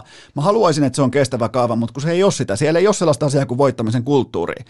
Joten en, en mä ihan täydeksi huijariksikaan kutsu Rangersia, mutta ei, se ei ole myöskään todellinen sopimus. se ei ole mun mielestä lähelläkään Carolinan tai muutaman muun joukkueen tasoa, mutta kuitenkin siellä niin keskipakan paremmalla puolella, joka on tienannut tähän saakka enemmän kuin se on ansainnut. Seuraava kysymys. Joko on aika antaa arvio Lauri Markkasen esityksistä Clevelandissa? No vielä ei olla kuitenkaan ihan kauden puolivälissä, mutta Markkanen potee orastavaa Kaapo Kakko-syndroomaa. Eli tavallaan kaikki on kohdallaan, mutta ne kovat numerot. Markkasella kauko heittäminen 30 pinnaa. Ja sitähän se yksinkertaisesti ei voi olla, kun sä oot heittouhka, sä oot stretch-pelaaja. Ja tämä selittää myös pistekeskiarvon, joka on alle 14. Mä otin Markkaselta ihan suoraan jotain 18, 19, 20 pistettä per ilta. Ja ää, totta kai tämä on alakantti. Joukkue pelaajana ja arvokkana työkaluna aivan eri luokkaa kuin aiemmin. Siis todella paljon arvokkaampi ja merkittävämpi pelaaja kuin koskaan aikaisemmin urallaan, pois lukien ehkä koti EM-kisat nimenomaan Hartwell Areenalla. Ja nyt sitten vielä tuli Ricky, Ricky Rubion loukkaantuminen. Siinä on ihan hyvin synkännyt Markkasen kanssa. Erittäin älykäs pointti. Tilalle tulee Rajon Rondo, joka on, mm, miten sen kauniisti sanoisi, se on älykkään pointin korvaajaksi. Se on vanha pointti. se on ikäloppupointti. Joten mä annan Markkaselle tähän saakka kouluarvosanaksi 7 plus – pitää kyetä absoluuttisesti parempaan kaaren takaa ja pallollisena. Et siellä on ollut niitä hetkiä, kun se on mulkku Markkanen. Siellä on ollut niitä hetkiä, kun se haluaa sen pallon oikein nälkäisesti pyytää, vaatii palloa sinne sisälle ja tekee sieltä niitä ratkaisuja, mutta vielä enemmän, kaikkea enemmän, mutta joukkue on hyvä.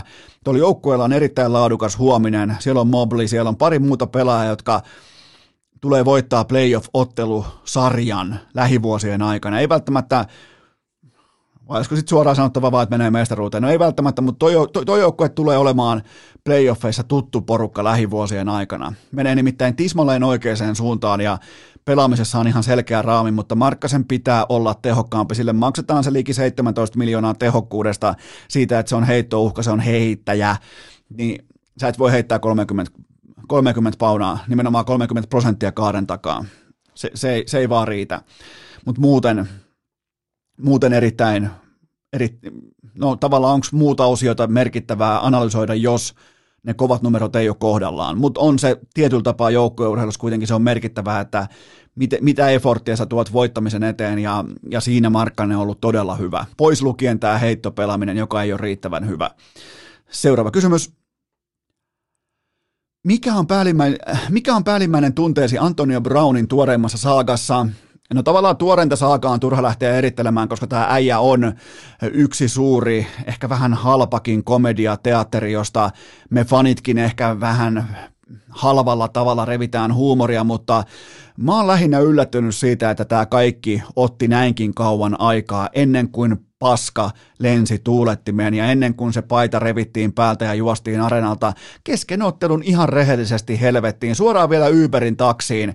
Tai oikeastaan se oli sellainen erillinen autokuljetusfirma, joka sai hälytyksen, että hetkinen nyt AB lähtee stadikalta nyt äkkiä hakemaan se ja no sehän jäi sitten New Yorkiin hengailemaan, se oli nyt vielä äh, seuraavana vai pari yötä sen jälkeen, niin se oli sitten vielä Brooklyn Netsin äh, kotiottelussa NBAn puolella, se oli ihan courtsideilla, ettei sen aika niinku, jo, joillain urheilijoilla on vaan se, että niillä ei ole sellaista niinku häpeää tai ne ei mene piiloon. Päinvastoin, te alkaa julkaisemaan räppiä. Yhtäkkiä kappale ulkona. Mieti, sä kävelet pois kaikkien aikojen urheilijan Tom Bradyn edestä, sä kvittaat sen edestä, vedät paidan pois, hypit pitkin Ensonea, lähet pukukoppiin, lähet pois areenalta ja julkaiset sen jälkeen sun ensimmäisen rap-kappaleen. Et, et, kun mulla ei ole tollasta geeniä, mun aivot ei suostuisi toimimaan tolla tavalla ja nyt ei ole kyse siitä, että, että jompikumpi meistä on parempi ihminen, minä tai Antonio Brown, vaan kyse on siitä, että, että mä en, mä en pystyisi, mä, mä, en, mä en yksinkertaisesti tollasen, äh, tollasen teatterin jälkeen – kun mä tavallaan tulisin pois sieltä ehkä niinku kovistakin testotasoilta, jostain niinku, äh, kovistakin euforian liekeistä, laskeutuisin maanpinnalle, niin, niin mulle ei löytyisi enää potkua julkaista siihen samaan hässäkkään ra- räppibiisiä. Se on ainakin ihan varma asia, mutta äh, todistettiin myös pitkästä aikaa vähän erikoisempaakin reaktiojanaa. Internetin CTE ja mielenterveyspoliisit sekä lääkärit, niin Onko kukaan koskaan miettinyt, että mitäpä jos Antonio Brown onkin vaan egoistinen kusipään mulkku idiootti? Onko ihan täysin mahdoton skenaario, että joku voi olla näin kusipään mulkku idiootti? Koska nyt on helvetin muodikasta se, että älkää, ei viittis laskea huumori Antonio Brown, kun sillä on selvästi CTE. Eli siis sillä on siis taudin kuva, jota maailman parhaat lääkärit ei löydä kuin kuolleen ihmisen aivoista ehkä, niin internetin, internetin tällaiset niin kuin hyvesignaalipoliisit, ne löytää niitä jopa TV-kuvankin läpi, joten mitä jos Antonio Brown onkin, se on vain siis oikeasti rakennettu eri tavalla kuin meidät kaikki muut. Miten jos se onkin egoistinen kusipään mulkku idiootti? Se ei ole mun mielestä lainkaan poissuljettu skenaario tässä kaikessa. Et, et, et ei, ei joka asiassa voi mennä sen taakse, että tuolla ei ole kaikki hyvin jos tämä on ollut tätä nyt viimeiset 3, 4, 5 vuotta. Ja siis Brownihan halusi jahdata noin miljoonan dollarin bonuksiaan, ja päävalmentaja Bruce Arians, hallitseva Super Bowl-voittaja, totesi, että ei kun nyt ei kato pelleillä yhtään. Nyt, nyt tavoitellaan voittoa tästä kyseisestä jalkapalloottelusta, jotta voidaan mennä eteenpäin joukkueena. Niin laittoi siis Brownin penkille, ja sen, jälkeen revitään sitten vaatteita pois päältä, ja lähdetään ilman paitaa pukukoppia, ja julkaistaan räppiä, keskinkertaista räppiä olisi julkaissut edes hyvää räppiä tai jonkun toisen räppiä, mutta kun julkaisee omaa ja keskinkertaista räppiä. Joten tota, Antonio Brown, mä tykkään aina sanoa, että antakaa ihmiselle rahaa tai valtaa, niin se ihminen kertoo, että minkälainen se pohjimmiltaan on. Ja mä en pysty urheilusta keksimään parempaa esimerkkiä kuin Antonio Brown. Nimenomaan se oli siis ihan mallikansalainen, se oli siis se oli pyyteetön joukkuepelaaja siihen sekuntiin saakka, kun Roonin family Pittsburghissa päätti, että me tehdään nyt poikkeus ja me maksetaan tolle kaverille. Siellä ei herkästi makseta pitkää ja isoa rahaa, ja ne päätti maksaa pitkää sekä isoa rahaa Antonio Brownille, ja se alkoi siitä sekunnista, tämä sirkus. Se kertoi välittömästi, minkälainen ihminen se pohjimmiltaan on, eli idiootti kusipään mulkku.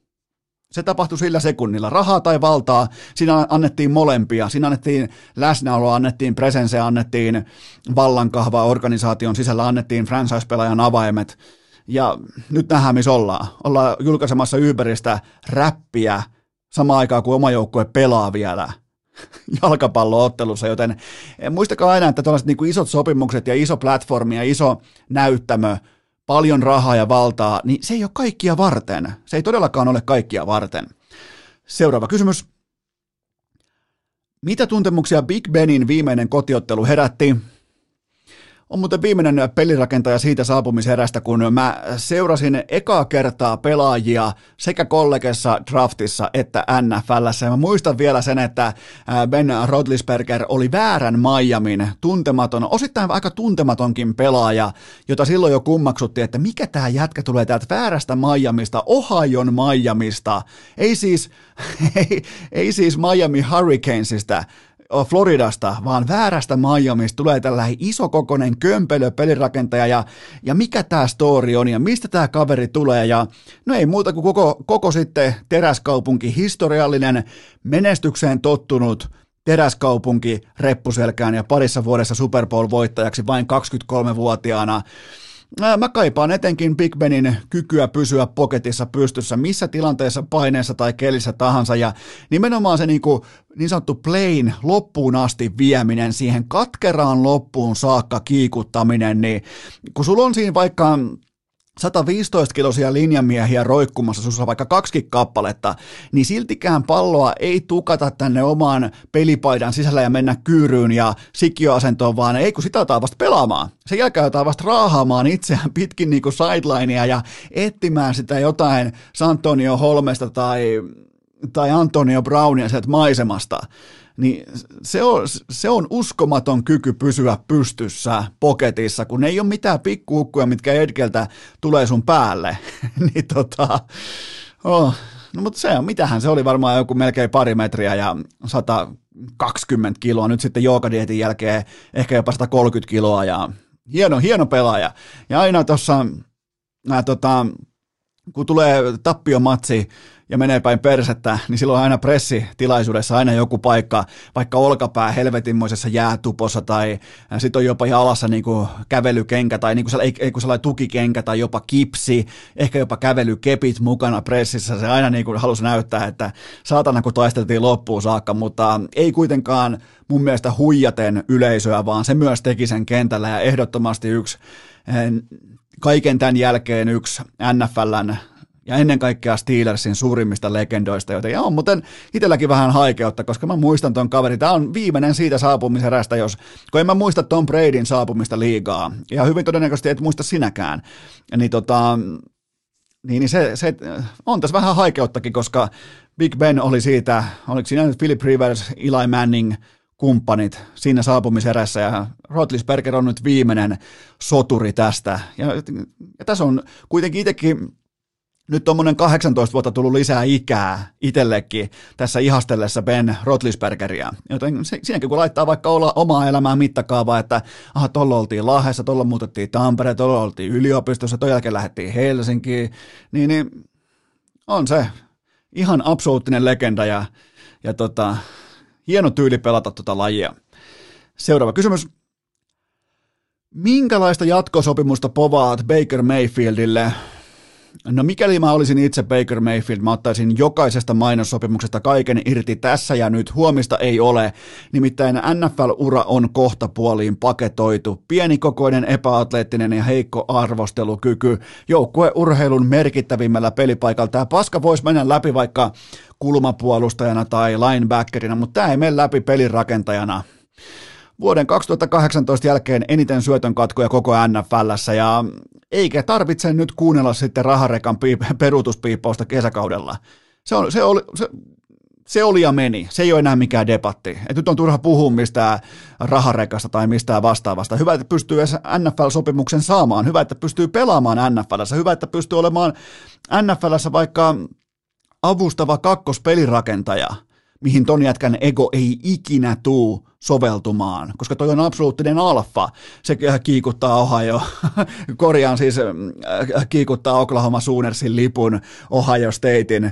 Se oli kyllä legendaarinen hetki, kun se kiikuttaa sen siihen keskiympyrään, siihen Ohio Statein logon päälle laittaa Oklahoman lipun pystyyn, niin, niin tota, jätkä se ei vaan ole koodattu kakkosroolia varten. Ja aina pelannut aika iso chippi olkapäällään, ollut paljon epäilyksiä, ollut paljon vastoinkäymisiä, tuli kenkääkin, tai ei nyt kenkään, mutta tuli äh, tuli siirto kollegesta, joukkueen vaihto, sen jälkeen walk onina sisään, ja sitten sitten kuitenkin vielä Lincoln Rileyn alaisuudessa Oklahomassa ihan suoraan katosta läpi, ja, ja voitti Heismanin, ja, ja nyt sitten, ja, ja tavallaan totuus tulee nyt julki, tai se on tullut nyt tässä julki, ja ja oishan se hurjaa, jos NFLssä jokainen alimittainen epäatleettinen vipeltäjä pärjäisi vaativimmalla pelipaikalla. Nimenomaan sellainen pelaaja, jonka arvostelukyky on ollut aina, nimenomaan kun on juostu poliiseja karkuun kampuksella ja kiikutettu Oklahoman lippuja Ohio Statein keskiympyrää ja äh, raavittu, kaivettu munia sidelineilla ja erittäin kontroversiaali pelaaja ja ja osas tehdä itselleen oikeaan aikaan isot, isot rahat sillä, että toi on todella mielenkiintoinen, toi on iso nimi, Baker Mayfield, mutta pelaajana ei, ei mitään käyttöä. Seuraava kysymys. Hiihtikö maksalaatikko Remi itsensä Pekingin kisakoneeseen maanantain suorituksellaan? Maksalaatikko Remi. 15 kilometrin perinteisen yhteislähdössä siellä 21 ja maailmankapin pisteelle ja tavallaan Lindholm ymmärsi myös urheilun syvimmän olemuksen heti perään Viaplayn haastattelussa. Hän, hän linjasi, että oli kiva olla ei-paska. Eikö olekin muuten hieno fiilis? Teet sitten mitä tahansa, vaikka on duunissa tai perheen kanssa tai jotain pieniäkin projekteja, niin eikö ole keskimäärin aika kivaa olla ei-paska? Joten tota, ja tämäkin olisi ihan hirveetä olla aivan täysin paska jaksosta toiseen urheilukästissä, koska nytkin olisi kohta jo 400 jaksoa paketissa ihan silkkaa nimenomaan alisuoriutumista ja tällaista niin kuin hevonpaskaleveliä. Ne on kiva olla tässäkin ei paska, joten kyllä se on, kuulkaa, se on maksalaatikko Remion kisakoneessa. Se, se oli se maanantai, kun ö, kisa koneen lippu leimattiin. Eli tähän jaksoon nyt ei kerkeä mukaan tämä, että mitä kävi tässä loppunousussa, koska ei jaksa hotella tekee mieli nauhoittaa ja näin poispäin, mutta, mutta tota, Tehdään, kokeillaan. Mä veikkaan, että Lindholm on loppunousussa siellä äh, 18. 18 loppunousussa Remi Lindholm. Eli tämä on nyt tehty ennen loppunousun alkamista, tämä kyseinen osio. Ja, ja tota, se on mutta aika hurjan olo, mutta ei mennä kuitenkaan siihen, mikä tavallaan heittää kaikki sitten, kaikkien aivot aikakoneeseen, mutta, mutta joo, kyllä Remi on kisakoneessa. Seuraava kysymys. Osaatko sanoa yhtään, miksi iltapäivälehdet käyttävät hiihtäjistä ainoastaan Pornhub-tason kuvia? No mun analyysi on se, että iltapäivälehdessä on urheilutoimituksessa pakko olla jonkin sortin naamalle laukeamisfetissi. Siis, ja tämä pakkomiele ei katso sukupuolta, siellä on naishiihtäjät, mieshiihtäjät samalla viivalla. Aina pitää olla vähän niin kuin tällaisen ää, niin kuin spermakäsittelyn jälkeinen yksilöurheilija, jotta pääsee iltapäivälehden. Varsinkin mitä tärkeämpi kuva, mitä enemmän lukijoita, mitä isompi platformi, mitä suurempi suoritus takana tai pettymys, niin sitä enemmän spermaa naamalla. Joten se on, se on hyvin mielenkiintoinen asettelu, miten näitä, koska Kaikista näistä eturivin hiihtäjistä olisi myös laatukuvia tarjolla, pommin varmasti, sekä mediatalojen omissa kuvapankeissa että näiden äh, huippurheilijoiden omilla nettisivuilla, vaikkapa heidän tarjoamissa kuvapankeissa, mistä kuka tahansa media saa ottaa, että otanpa tuosta laadukkaan kuvan vaikkapa äh, Iivo Niskasesta, niin sä saat tehdä sen. Se, se, se kuuluu diiliin, joten mutta ei, ei, ei, urheilutoimittajat haluaa pornoa. ne haluaa pornoa. Ne on kyllä vitun kiimaisia kaikki urheilutoimittajat. Mm, ei, voi, ei voi paheksua sitäkään. Mutta joo, toi, toisin on takana, se on siis naamalle laukeamisfetissi on kyseessä. Ja sen tiedän myös, että hiihtäjät ei välttämättä rakasta sitä, että heistä on hienojakin, tyylikkäitäkin kuvia, missä yhteistyökumppanit on asiallisesti presentoituna ja näin poispäin, niin, niin silti tärkeimmissä etusivun kuvissa on aina jonkin verran mälliä naamassa, niin niin tuota, tuota. Miettikää nyt aina kuin Valtteri Bottaksella tai Kimi Räikkösellä, kun niillä on viimeisen päälle kaikki mainostajat ja ajohaalariin laitettu ja kaikki presentoitu viimeisen päälle, niin aina olisi jonkin verran niin kuin mälliä naamassa jokaisessa pressissä. Niin m- miten vaikka Mersu olisi suhtautunut tällaiseen tai, tai Bottaksen agentti tai Räikkösen agentti. Mutta tota, mutta ei, se, se, on, se on se. Fetissi on fetissi ja sillä mennään. Seuraa, koska urheilutoimintat on kiimasia. Seuraava kysymys. Mitä ajatuksia Janne Ahosen paluu Mäkitorniin herättää? No tavallaan ihan lämpimiä. Mä hiihdän melkein joka päivä tuosta Lahen, Lahen Mäkimontun editse takaa ja ohesta ja aina tulee pohdittua mäki, tällaisia niin kuin mäkihypyn kulta-aikoja ja ja myös sitä tosiasiaa, että mä en pysty mainitsemaan, nyt tämän uutisen jälkeen mä en pysty mainitsemaan Suomesta yhtäkään toista mäkihyppäjää kuin Janne Ahosen. Joten tavallaan mä oon kiitollinen urheilu, urheiluaiheisen podcastin tekijänä, mä oon kiitollinen siitä, että Janne Ahonen tuo yhden nimen mäkihyppyyn, jonka mäkin tiedän. Tähän saakka mä tiedän vain sen tilaston, että jokaista suomalaista mäkihyppäjää kohden on Suomessa yksi mäkihyppytorni, mikä on mun mielestä minimi. Se on minimi, jos me aiotaan huipulle. Pitäisi olla enemmän. Tossakin on vaan kolme mäkitornia plus Kar- äh, Karpalon pikkutornit. Tossakin voisi olla melkein 17 mäkitornia. Ihan kylmästi vaan vedetään koko Salppurin harju alas.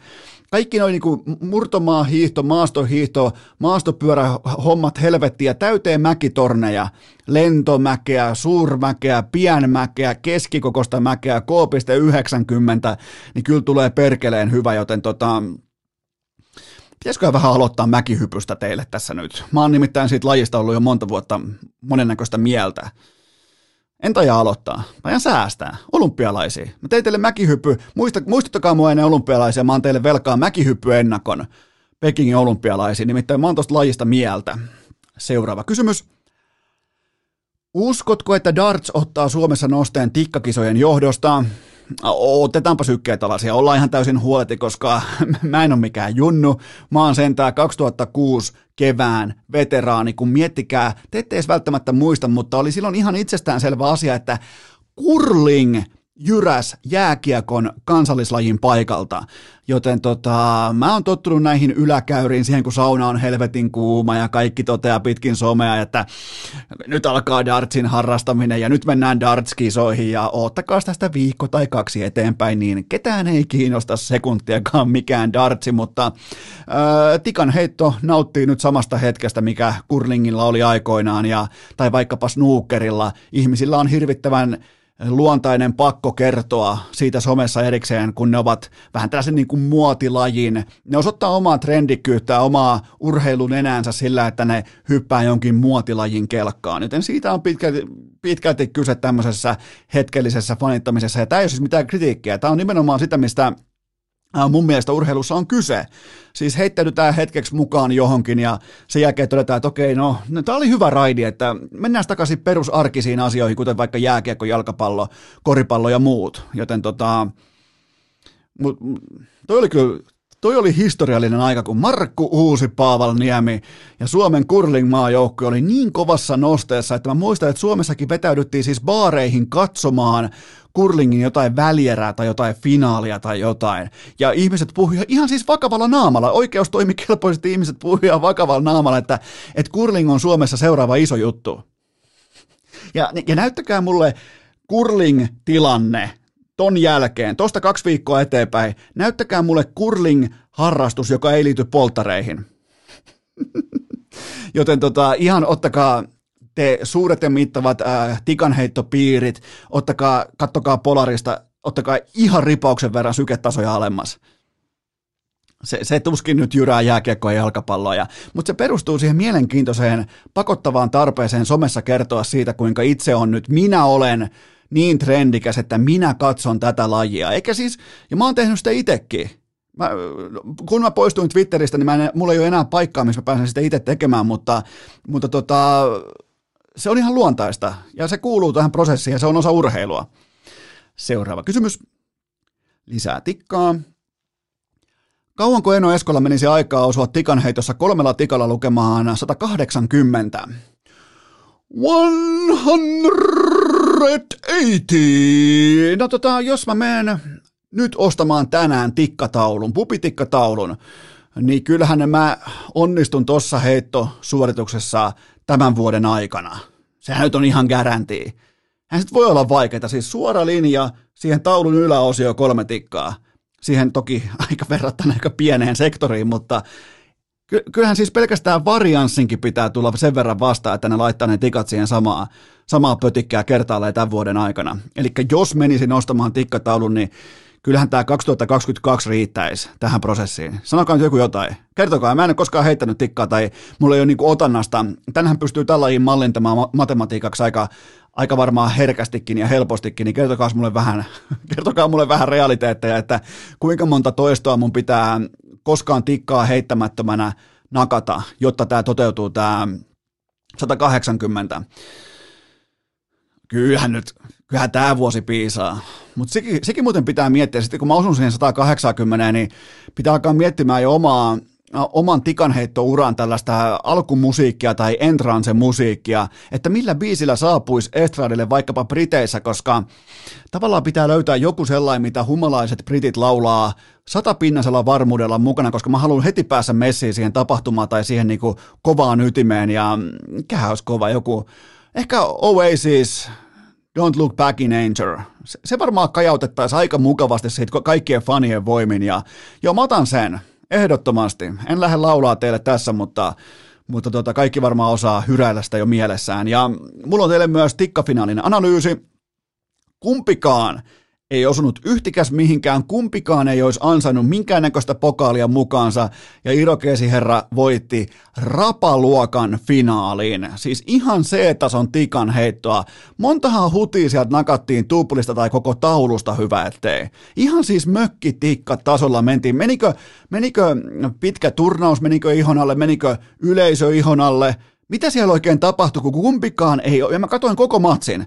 Tämä oli ensimmäinen tikanheittokisa, minkä mä katoin kokonaan alusta loppuun, nimenomaan tämä yksittäinen ottelu. Aluksi muuten katoin sitä tanskankielisellä selostuksella, sen jälkeen norjalaisella, sen jälkeen ilman ääniä sen jälkeen ilman selostusta. Ja mulla oli tosi monivivahteinen tai jopa niin kuin monikulttuurinen tämä mun lähestyminen tähän tikkafinaaliin, mutta olihan se heittäminen nyt ihan täyttä paskaa jos on ainoa duuni, mä ymmärtäisin, jos, no, jos vaikka toi jos Irokeesia ja jos vaikka putkimies ja se toinen jätkä olisi vaikka McDonaldsin tarjoille, mä ymmärtäisin, että niiden arkityöt vie aikaa siltä harjoittelulta, mutta jos on ainoa duuni on heittää tikkaa sinne tauluun, niin ethän sä nyt jumalauta heitä kolmea tikkaa vuoro tellen, tellen ohi vaikka tupla kahdesta kympistä. mikä on ainakin mun matemaattisen prosessoinnin mukaan koko taulun helpoin ruutu heitettäväksi. Käsittämätöntä. Rapafinaali. Mulla meni, mun tikkavipat meni siihen. Mun on pakko myöntää. Mä olin melkein jopa voinut tehdä Twitteriin paluu ihan vaan ilmoittaakseen, että minä katson tikan heittoa. Mi, mi, niin kuin meillä tikkapiirissä antaa, minä katson dartsia. Oli hyvin lähellä sekin, mutta mulla meni vipat, koska ne kumpikaan sun tauluun. Seuraava kysymys. Missä pelipaidassa Aleksi, Aleksi B. Virolainen avaa vuotensa 2022? Tässä vaiheessa ja mun tietojen mukaan, miettikää, mulla on tietoja. Onkohan mulla tietoja? Tuo on muuten tietenkin vaan niin helppo lause. Okei, tässä vaiheessa ja urheilukästin tietojen mukaan se on pakko olla G2, ää, koska nyt tässä vähän niin kuin vedätetään kansaa Ilja Osipovin, eli Monesyn G2-siirron jälkeen. On muuten hieno nimi, Ilja Osipov. Jää kerrasta mieleen, siis nuori supertähti. Niin mä luulen, että tuossa laitettiin ulos tarkoituksella narratiivi, että tämä oli vähän niin kuin nyt tässä, ja sieltä tulee, tulee vielä se yksi iso hankinta tuohon mestarivalmiiseen joukkueeseen. Ja, ja kyllähän se on ihan karu fakta, että OGn ylähorisontti oli maailmanlistan top 5 tuntumassa ja ei yhtään yli se joukkue ei voittanut yhtään isoa, tekisi mieli sanoa matsia. Ja mä sanonkin sen, se ei voittanut yhtään oikeasti isoa ottelua OG. Ja nyt sieltä on siis lähdössä Aleksi B ja Valde ja, ja GG-chattia eteenpäin, mutta Aleksi B on aika siirtyä eteenpäin. Se ei kuitenkaan CS-mittakaavassa ole enää mikään junnu, ja sen on aika lunastaa se tontti maailman parhaana IGL-nä.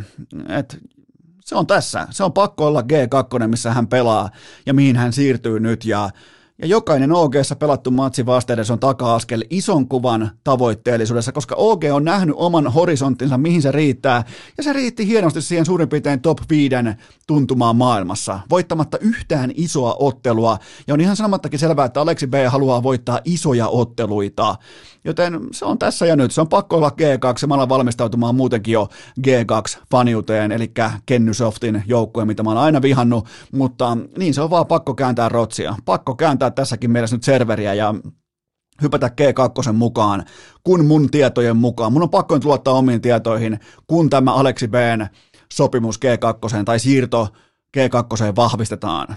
Mun, mun tieto lähtee tässä kohdin on voimakkaasti sen puolella, että Aleksi B on siirtymässä, joten mun on pakko luottaa siihen, mitä mä... Miettikää, mulla on CS-tä tietolähteitä, mutta niitä on kyllä ollut aika pitkää. Muistakaa aina, sillä on aina syy, minkä takia asioita joskus vuodetaan. Sillä on aina, keskimäärin siinä on aina joku syy, minkä takia asioita vuodetaan. Ja mä oon joskus teille eritellytkin niitä erilaisia syitä ja ja näin poispäin, mutta mä lähden siitä liikkeelle täällä urheilukästi vaatekomerossa, että Aleksi B G2, se tulee tapahtumaan tämän ihan niin kuin lähipäivien, jopa niin kuin lähipäivien aikana. Semmoinen jakso. Se oli, se oli keskiviikkojakso. Lopuksi vielä tietovisa. Äh, ketkä kuusi pelaajaa ovat skoranneet NHL? Tämä on tietovisa. Tämä ei ole enää mikään teidän kysymys, vaan tämä on teille kysymys. Ketkä kuusi pelaajaa ovat skoranneet NHL? Kaikkia 32 nykyorganisaatiota vastaan. Vastaukset ovat, ja ne on muuten mielenkiintoinen rivi, että ketkä kuusi pelaajaa on onnistunut kaikkia muita jengejä vastaan, myös tietenkin siis omaansa. Max Pacioretty, joka muuten ei ole kanadalainen, ihan vaan tällainen breaking news tähänkin kohtaan, Derek Brassard, Phil Kessel, Mike Hoffman, Mikael Granlund ja Milan Lucic. toivotaan, toivotaan yhdessä tästä, että Milan Lusic on tehnyt kaikki vastaan maaliin. Mennään yhdessä toipumaan ja tehdään sellainen juttu, että perjantai-aamuna jatkuu.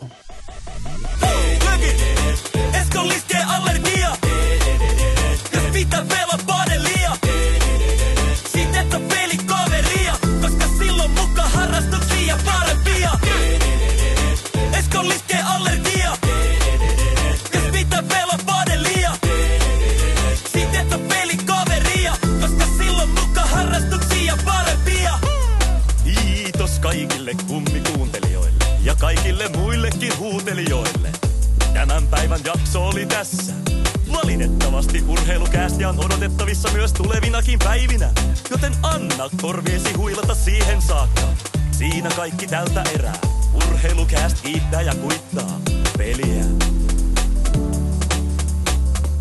Vaate somero tyhjenee. Onko äänitys päällä?